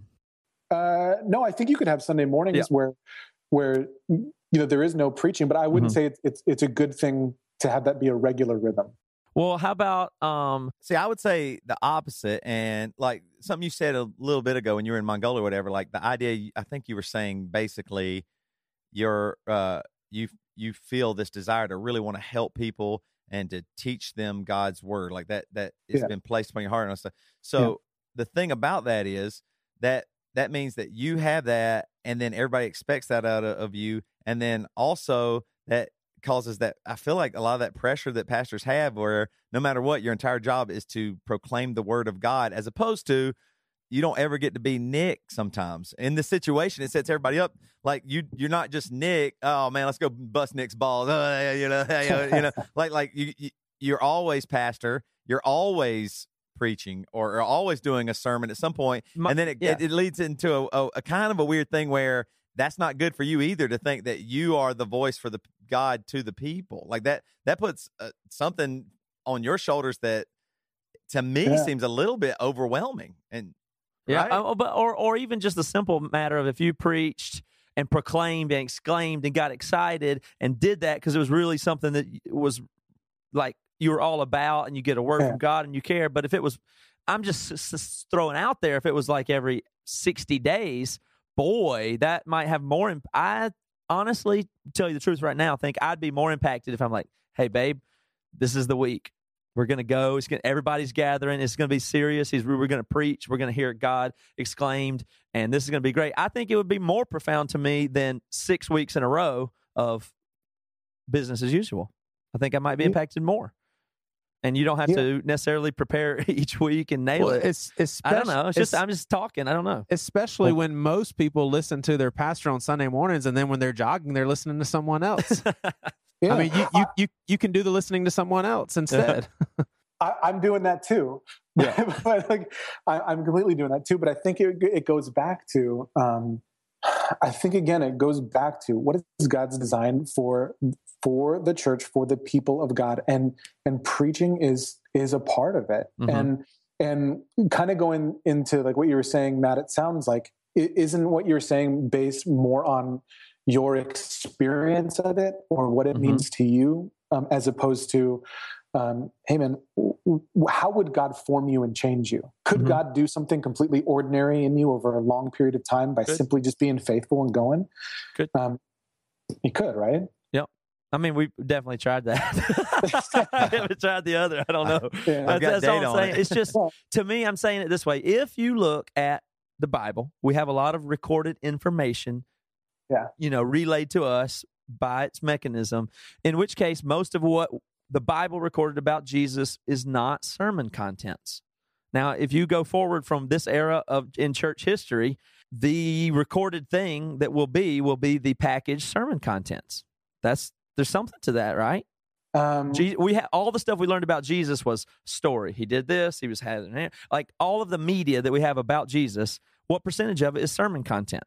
And a hundred years from now, what will be what will we have recorded? The the well put together, bullet pointed sermons by the best preachers. I I don't know if that's the the you know it doesn't seem yeah. Jesus did it wasn't all about preaching. It doesn't seem like with Jesus as much as we're about it now. That's just I don't know what that means. I, I don't know, man. I'm, I'm thinking like the first, you know, huge chunk of Matthew is the Sermon on the Mount where Mhm. he's he's preaching. I'm thinking Yep. John, you know, 15 through 17. Like it, it's it's a prayer, but he's also telling his disciples what he's praying. He's pre like there's there's tons of, of preaching in there, Yeah. and I think there's more preaching in there than you might give give credit for. Mhm. Um, I agree with you in uh, like I'm with like dude. First of all, it, like it, it it grieves me to hear what you guys are saying. Like people being frustrated or discouraged or like wanting more from the preaching or Mhm. the pastors. Like there's a part of me that, that that I get that. Like I get it. Like I I've been there. Like sometimes I'm there with myself. Yeah. Like like I, I get it. And like that's it's it's grievous. I'm I'm with you. And like ah God, there's there's so much. There is um a kind of like I don't know like the the evangelical industrial complex. People have used that that Sure. language to talk about like we we've turned so much of it into um, production um, at the expense of a lot of other stuff. But There but are, I would there are like, certainly costs and expenses to that, like Toby referenced to the what the burden it puts on you, and the the you know the, there are expenses to the fact that we want it to be as regular as it is. That's a reality. there's a part of me that feels uh, in this conversation where like I'm having to defend preaching, and it doesn't feel like I think it's important. But there's another part of me that like as we were as we're talking, and as you guys are bringing these critiques, like I feel like I feel like our situation is is healthy. I would love to hear what the people think, Mhm. but like I feel like when I preach, I'm really honest about, hey, here is how this has affected me, either in terms of how I've failed in believing it, or in terms of here is how this truth has aff- affected my life that's vulnerable and open and inviting. Mhm. um, and there's a there's a, depth of like i have friends in our church you know like like the worst advice i ever was given and the, the shame on me for believing was like you can't have friends in leadership. Like you can't have friends as a as a pastor. And that was was foolish and Mhm. dumb. But like i can say now like there's we love these people and there's there's a friendship there. And so like the, the preaching doesn't feel impersonal at least i mean to me it feels like a labor of love for these people and i hope they they feel a connection there. So it doesn't feel impersonal. It doesn't feel um there's one guy who's like well i got this duty to do i better go about doing it.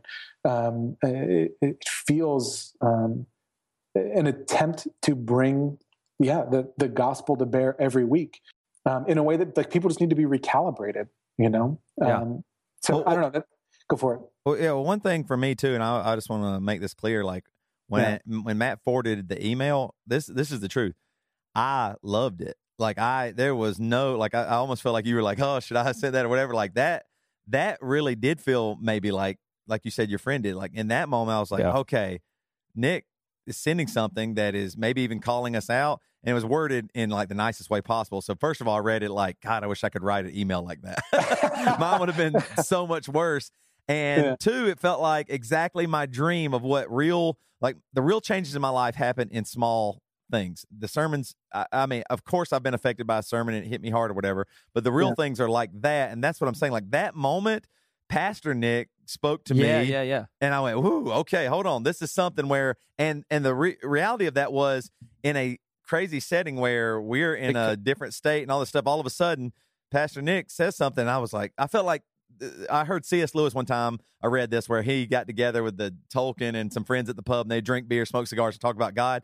And it was like the most cool. It was the coolest thing for a you know nerd wannabe younger guy to, to read that and go, man, that just sounds like real deal. Like you're having fun and also calling each other out and doing that. So like in that Yeah. moment, uh, just to just to say this, like de- definitely that that was like the best thing possible. Like I love I, I I'm totally fine with people having thoughts that differ. And of course, I mean you are a preacher. You should disagree with what we're saying. Yeah, like what we're saying is you should not agree with it.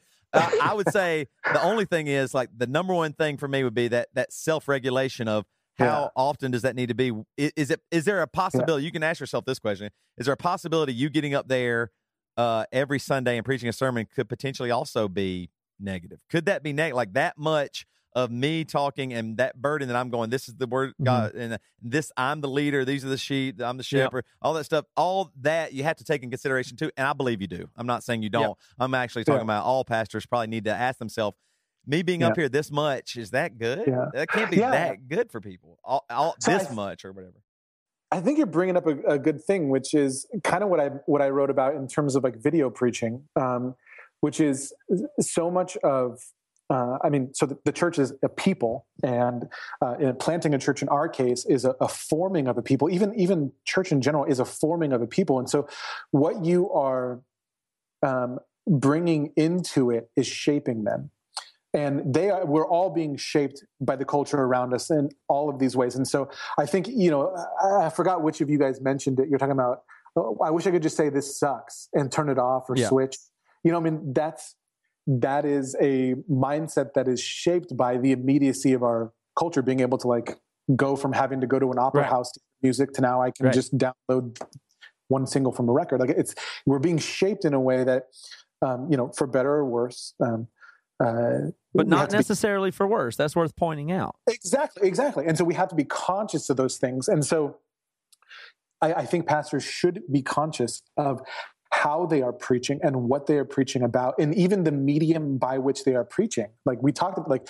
I'll, since we, I mean, I don't know. Do you guys want to talk about the video stuff, or should we not talk about that? yeah. Actually, I'll t- yes, I want to finish this on that and then move through. We'll be out of time soon, but I would, I'd like to. You're talking about the video at Mars Hill. Video was a huge part, a central thing, and you had a problem with It that. was. It was. I I I had concerns with it because, like I said, we are all um, we are all shaped by the things in our environment. You know, like uh, the guy Marshall McLuhan talked about how the the medium is the message that um, you know you, we we shape and communicate even in, in nonverbal ways um, by what we introduce into an environment. And so, just for example, um, you know, you you walk into a traditional church and you walk in and you see an altar, you see a cross, you see a raised baptismal, you see a building that is shaped in the shape of a cross, like, and you, you see huge high ceilings, and all of this is meant to shape your view of God, that He is transcendent and massive, that we that we love the preached word, that it's elevated, that that um, communion and the sacrifice of Christ and our union with the Father through Him is central. Like all of this stuff is is communicating these these beautiful things about the Christian faith to you. But when you walk into um, a lot of churches that use video preaching as a as the primary form of preaching, um, what that communicates is like there's a screen and there's a disembodied messenger, and like that this is the most important thing to us as a church. And I think like without noticing it, people start to be shaped by that, which is maybe playing into what you guys are talking about. Like people who are like, well, a sermon is the most important thing. It is Yeah. important, but maybe the way that we've communicated them has shaped that.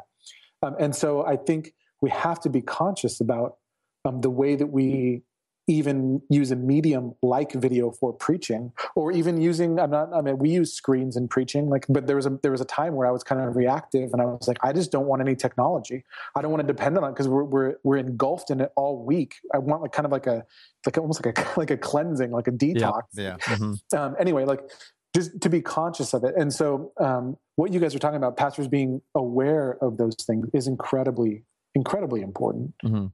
Um, I don't know. I hope that's helpful. Well, churches do a bad job of that in general, is which is being aware of stuff. Most churches simply adopt what they're getting or what they the paradigm they came out of or whatever. So that, Yeah. That's a problem. Well, well regardless of oh, real quick, regardless of right, right or wrong, um, I'll just say my, me personally, Joey and I, we work in a mega church. It is multi-site with ton, Yeah. you know, thirteen different places all over South Carolina, Yeah. and uh, I notice myself, just me, when I meet the pastors that are on the screen in person, I do react a little bit differently. There is some Yeah. almost form of like, oh, this maybe is a a celebrity, special or person. like my Yeah. whole life when I watch TV, Yeah. I went, "Oh, that person has this crazy Yeah. skill, and they're on TV and they're elevated." I think Joe Rogan was talking about this. This idea of uh, like back in the day, it was the strongest man beat beat the enemy, and all of a sudden he's like, "Oh, well, we got to listen to him, and he's the right guy." And then he's elevated, and everybody's like, "Oh, did you see that man? He he killed t- ten people. No, he killed hundred people."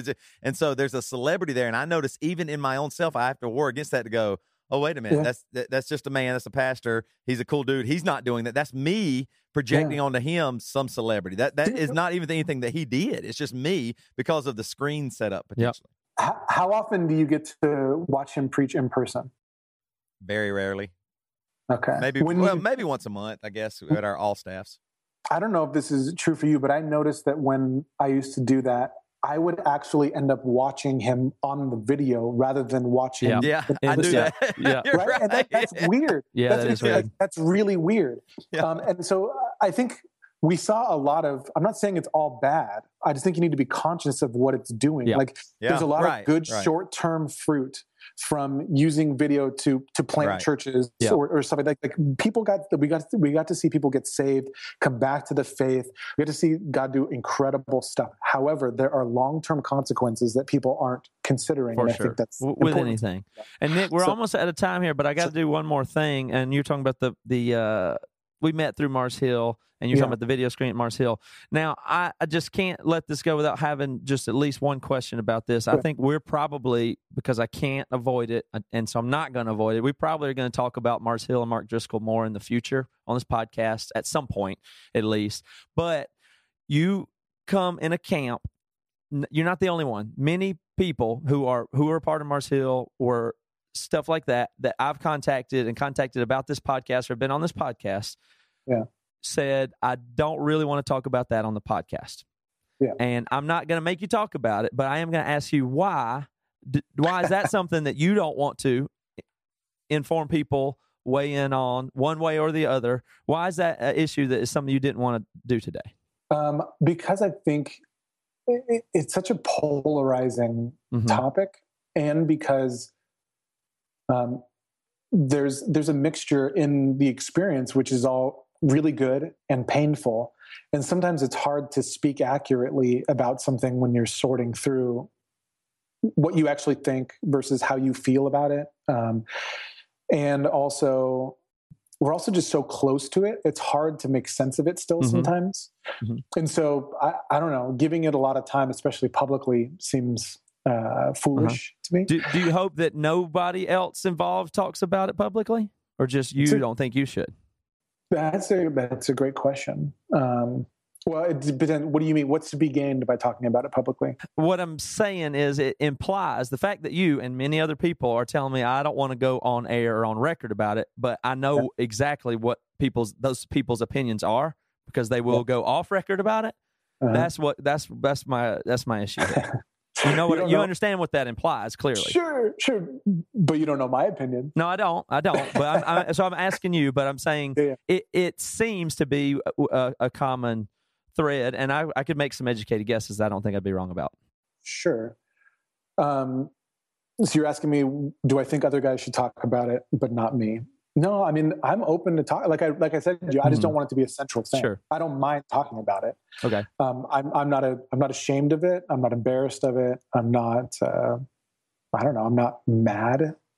It's more just. I think for me, it really is more like, can I make sense of it? Mm-hmm.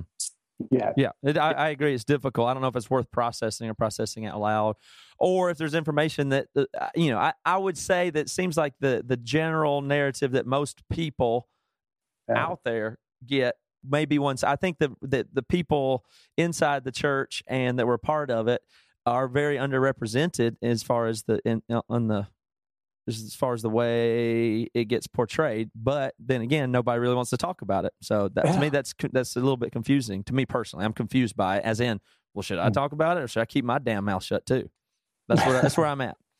I think um, I don't know. I mean, so for us as, as a church, it really has been one of the the really hard things about this last year is we planted, you know, kind of before everything went sideways. We we left in Yeah. June of, of thirteen, and um, and then it was almost immediately after that everything just started uh, collapsing, and so 2015 for us w- was essentially a church merger because the Mars Hill that I planted here in Orange County uh, closed and we a, a good number of those people came to our church. And it was a really really hard year. It was a really hard year of um, walking through the anger and the discontent and the confusion and the hurt and and all of that stuff with those people. And um some i don't know man like it, it's such a it's a hard issue to broach having walked through that um Mhm. with with with a lot of them. Like i don't know I feel like talking about it publicly there's so many people that are still hurt i don't know how helpful it would be there's so many people who are so angry about it i don't know how helpful it would be Mhm. like but like i said i'm i'm down to talk about it i'm Well- i just yeah. Yeah, not not necessarily on the podcast, but just in general. Sure. Do you do you feel that guys like you, other elders, pastors at Mars Hill, have an element of responsibility to lovingly say, "Whoa, whoa, wait a second, you guys that are." Supporting Driscoll, putting him, eh, you know, supporting him, saying, "Oh, everybody makes mistakes and all that stuff." Do you think you guys have a responsibility to say, "Wait a second, this this just isn't right. We Well, we love the guy." you- You can't presuppose Nick's point of view on that, and I'm not even asking you to do it, but I'm just saying, Yeah. Is there not? Is that? It's. I certainly understand your point of view from your for Yeah. you and your people, but I guess the question would be, what about uninformed people Right. or, or helping other people not make same mistakes, things like that. Yeah, um, I can tell you, I've been uh, direct and honest in every Mm-hmm. conversation I've had. I've never, Mhm. I've was honest in my departure, and I've been honest ever since then Mm-hmm. because I don't really have anything to hide with it. So, Yeah.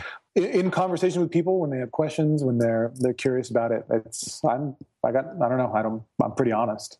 That's that's better than me. I was. I don't think I was actually honest when I left Mars Hill. I, I, uh, I, I, to be, to be honest, now I was feeling a little weirded out, and there were some things that were happening. And I was like, uh, and I just went to our pastor. I was like, hey, our bands are doing really good. I think I'm just going to focus on that for a while. And I'm getting out of here or something. Knowing that, I, I just didn't say completely that I am weirded out by this a little bit. I didn't. I didn't. You regret that?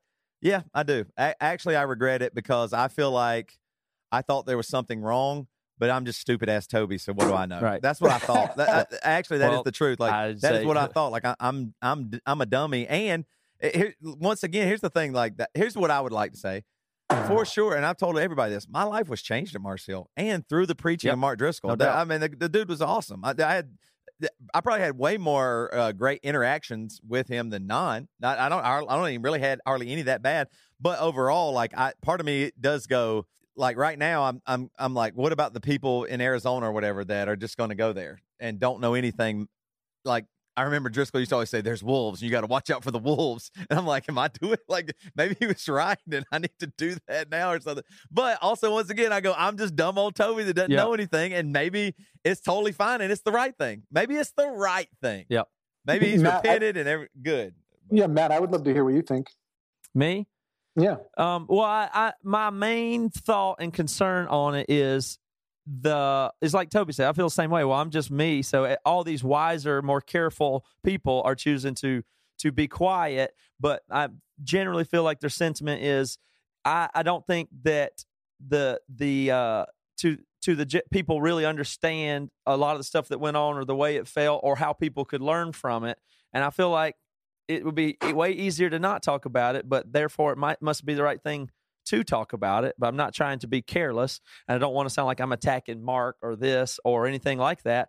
Um, but it's like this group thing where it's like the the the the the people who were marginalized, Mhm. as in everybody most everybody in the church the people that a lot of elders like you who i think were marginalized and harmed are the are the least likely ones to speak out it feels like the victims don't are the ones ashamed to talk about it that's what i feel i feel like it bears resemblance to that Yeah, I don't.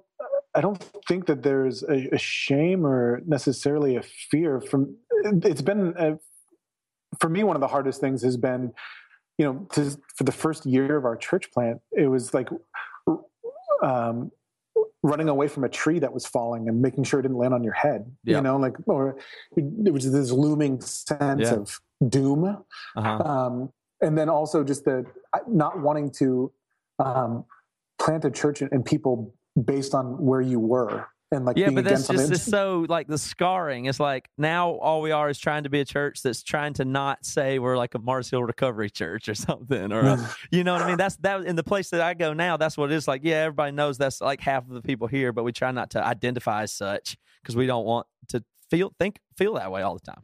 It's Well, weird. no, it's just weird you know. what I mean is I, I didn't want to be reactionary. Mhm, Like I didn't I didn't I didn't want to um I, I wanted to be able to say like but who who are we and not like I'm not going to be like my dad.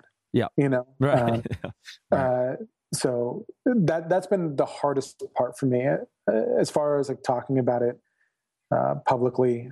Uh, like I said, there's not really a shame or a fear. It's just more Mhm. is it is it wise and helpful for people? Uh, yeah, I don't know. It sounds like you're processing, and I that that's the thing too. Like I feel like I process out loud, so that's probably why I'm gonna. I just say stuff and try and figure it out. But it, it.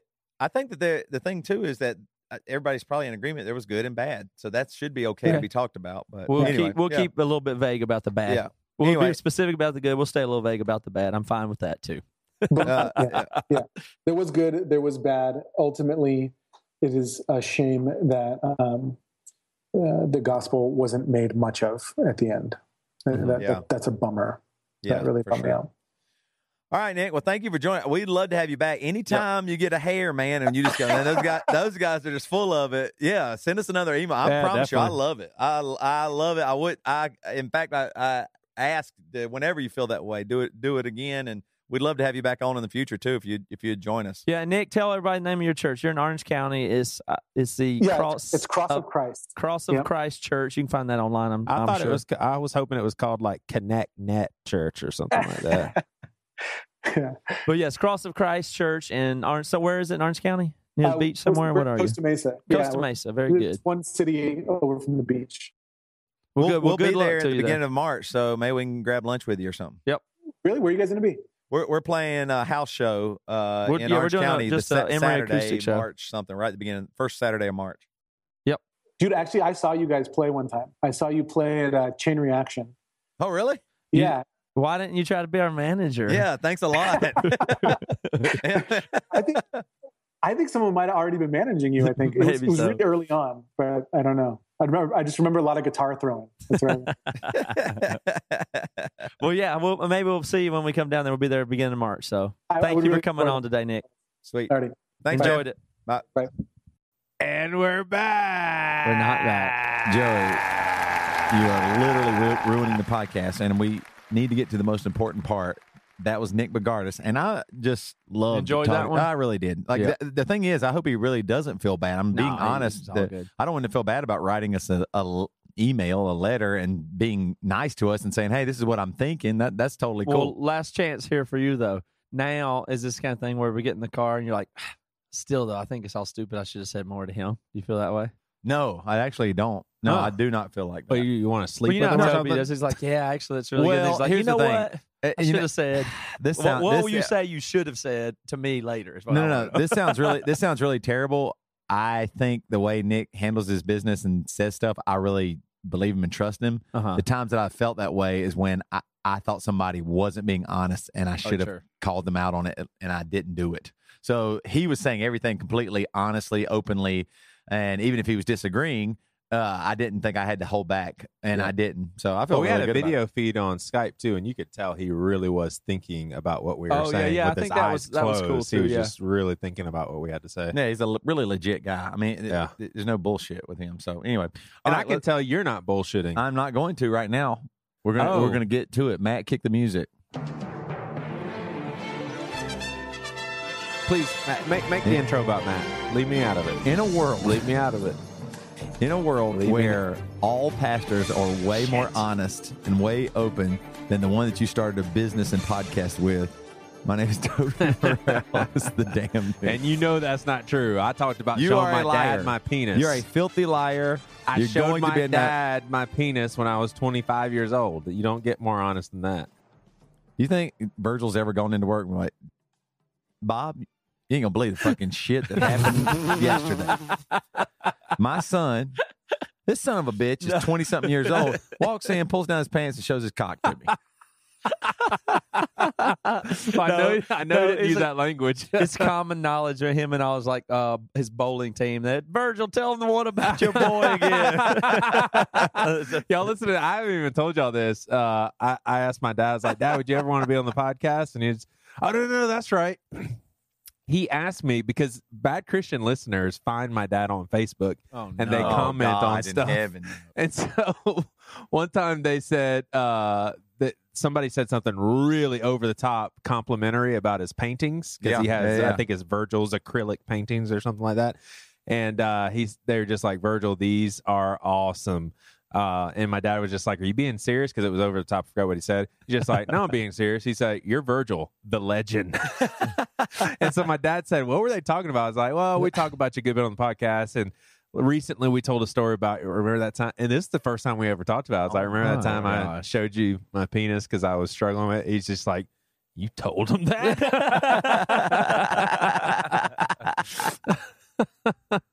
All right, Joey. This first news story is for you, my I don't friend. give a shit. and I don't even want to hear it. Yes, you do. You No, love I the actually news. don't. It's your favorite thing. The thing that you war against the most is usually what you love the most. The thing you fight against and go, oh, I don't like it. I don't like it. That's actually what you are. This is inside of you.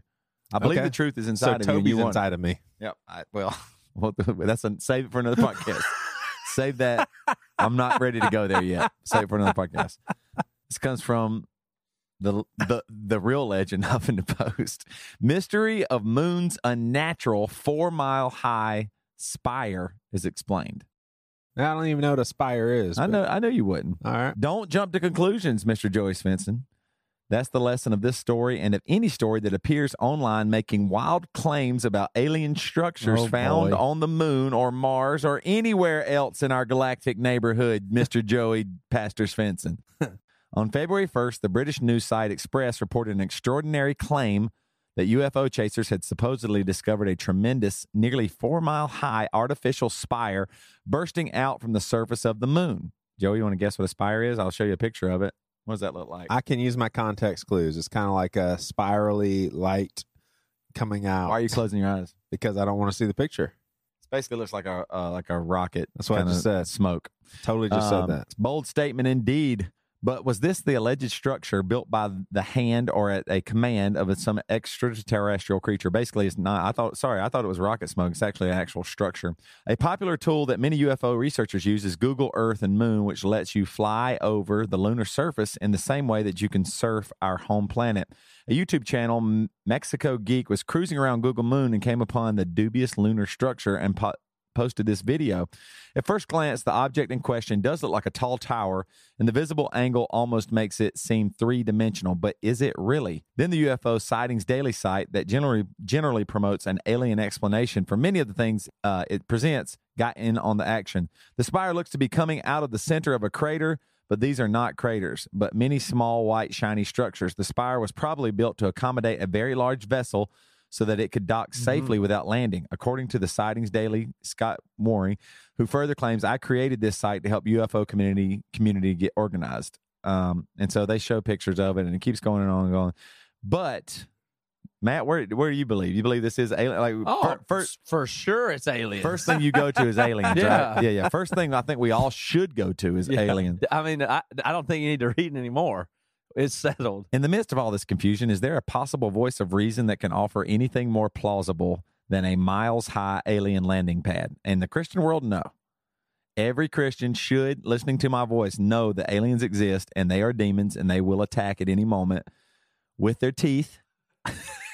that is funny. Like de- demons, their biggest weapon, not knowing Satan, not being demon, but teeth. Those dark eyes. Those eyes. teeth and the too. claws are the, number one uh, Yeah, things claws. that demons use. That's no spire. What is going on is that there's a small crater that formed on the rim after a large crater. Said uh, said Noah, and they call that Mersenius E. Said Noah Petro, deputy project scientist for the Lunar Reconnaissance Orbiter Camera mission currently orbiting the moon. While some imag- images shown here are from Google Earth, Petro provided Huffington Post with newer, clearer images. So basically, it was just a thing that he could totally explain because he actually works and then really cares about it and has spent his whole life learning about the moon and works for a Mm. team. That's the what they moon. tell you. But the guy that did the UFO site, I still think we should believe him. Joey, what do you think? Well, it's obvious that he's telling the truth if you just look at the pictures. Just See- look at the pictures. So, which one do you think is true? Do you think that that's an alien or it's just a thing that actually happens on the moon with a crater? Have- Have you seen those sidewalk chalk guys? They can make us look like a pothole. You Oh fall my all gosh, the way those down are into so a Spider-Man cool. Basically, on it. there is no spire, is what this guy's saying. It's an optical illusion because of the way the sun, the sun is so low on the horizon, such that the dimple in the crater wall casts a shadow on the eastern side of the wall crater, making it look like there's a something that has been built. But it's just an optical illusion.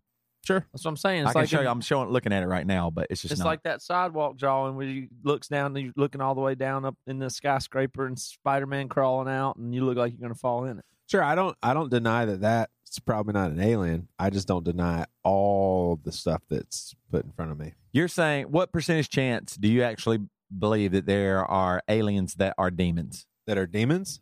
or do you believe there's aliens that aren't demons? Or do you, do you I think they're one of the don't. same? I think there's a possibility, but I don't. I don't believe there are. I just think God is so huge that He's expressing how great He is by creating a universe that is just occupied by a little speck. So a lot of people are just like, "Why would there be such a big universe and only Earth civil? You know, with civilization?" I think that's because it's not big to God.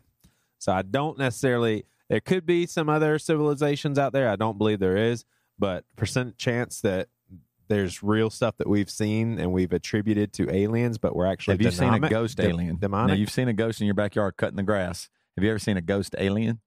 um, I mean, that could have been one that was pretending to be like see through, but I don't think it was. I saw this one. Then a ton of people sent this to me. Uh, and this Hey, one. can I ask this- a favor? Mm-mm. No, no, no, My if God, no. something ever My God, no. happens to me and I and I die, can Yes. you do a story I of mean- me and like make sport of it? Like, you know, if I get in a car wreck, for example, can you say something No. like the emergency team had to use the jaws of life? No, I'm not going to do that. You want us to keep, if you die, you want us to keep it light. Is what Yeah. saying. Yep. Okay. Got it. Yeah, for Priscilla and the kids. Yeah. I want them to be able to listen to the episode. I mean, you realize there won't be one thing that kills you. You have so many things that are wrong that it'll have the list that of things that actually will They- kill you. They'll narrow it down to three. No, no, no, no. My word, no. They'll narrow It'll be down something unbelievable. All right, this is the last one uh, today. Uh, man accused of tossing tossing gator into window uh, into Wendy's drive-through window. I heard about this on the radio, and then a lot of people sent it to me as well. But a uh, a Florida man in Jupiter is facing assault charges after fish and wildlife officials said he tossed a three and a half foot live alligator into a drive-through windy win, window at Wendy's. U.S. Marshals. Do y'all think that's funny? Yeah, it's Yeah, pretty. yeah. Okay, me too. U.S. Marshals arrested 20, 24 year old Joshua James on Monday and charged him with assault with a deadly weapon and unlawful possession and transportation of an alligator. The incident happened last October, but officials in Florida uh, Fish and Wildlife Department tracked him down only recently. According to the incident report, James pulled up to a window at Wendy's in uh, Loxahatchee last fall and placed an order for a drink. After he got the beverage, investigators said he tossed the alligator, which he had in the back of the truck, into the restaurant's uh, kitchen, according to the Miami Herald.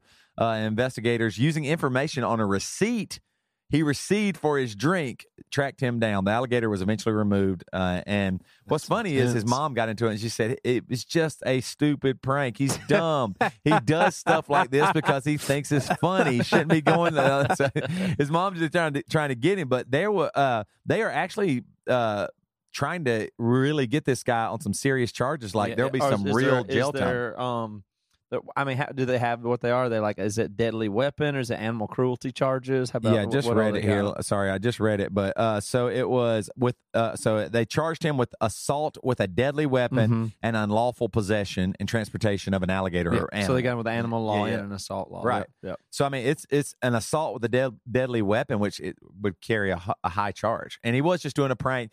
Now the thing is, at three and a half feet, that doesn't seem that scary. Like, it, it- you, of course, there would be a girl, and everybody'd be dying laughing. All of a sudden, there's an alligator there, and you just run. But do you think anybody's life was actually in Uh, danger I mean, or they were half feet, That's pretty long. Well, the prank is the one where you put. about his tail's two feet. Yeah, but still, it's it's. I mean, people get freaked out about. um So you think this guy should go to jail for a long time? No, what what's the uh Puerto Rican type of lizard? okay, what? am- Manuel? what are you talking about? What what are they What called? Not a chameleon, but a uh forgot what they're called. Iguana? Iguana, yeah. Okay. But I, I grew up with a also Puerto known Rican as the Puerto friend, and they- Rican lizard.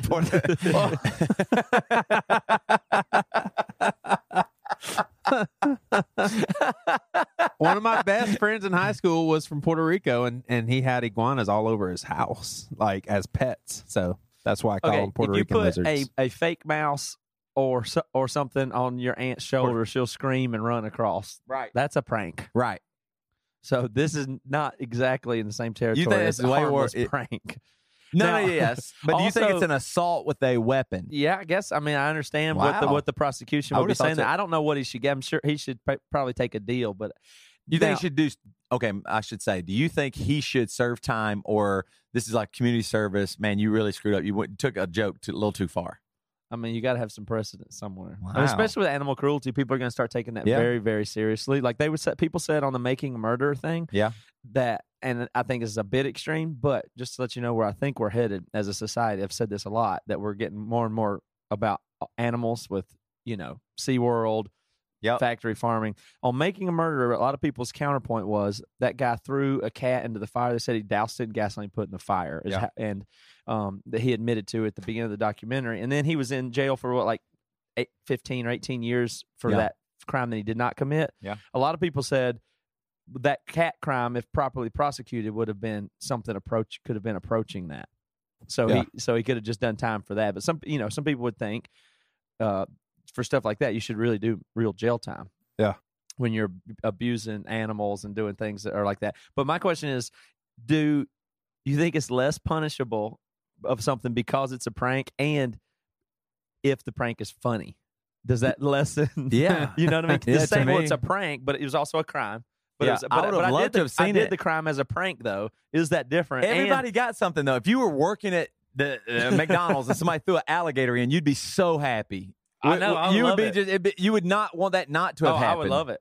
But if it's a bad prank, then it should be more punishable. If it's less funny, What if, what if one of the kids got bit? Like, what if it was Ruby and she was working the window and the alligator bit her, and the damn alligator Yeah. had rabies? Because you know those rabbit lizards. I wouldn't want an, a three and a half foot alligator near my daughter. You're right.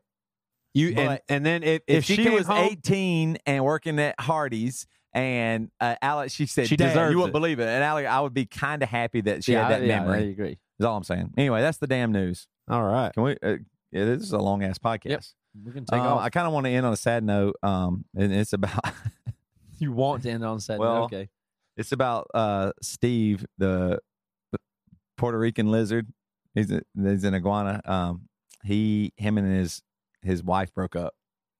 The Steve the Great. she Puerto left Rican him. lizard. Yeah, he had he had a reptile dysfunction.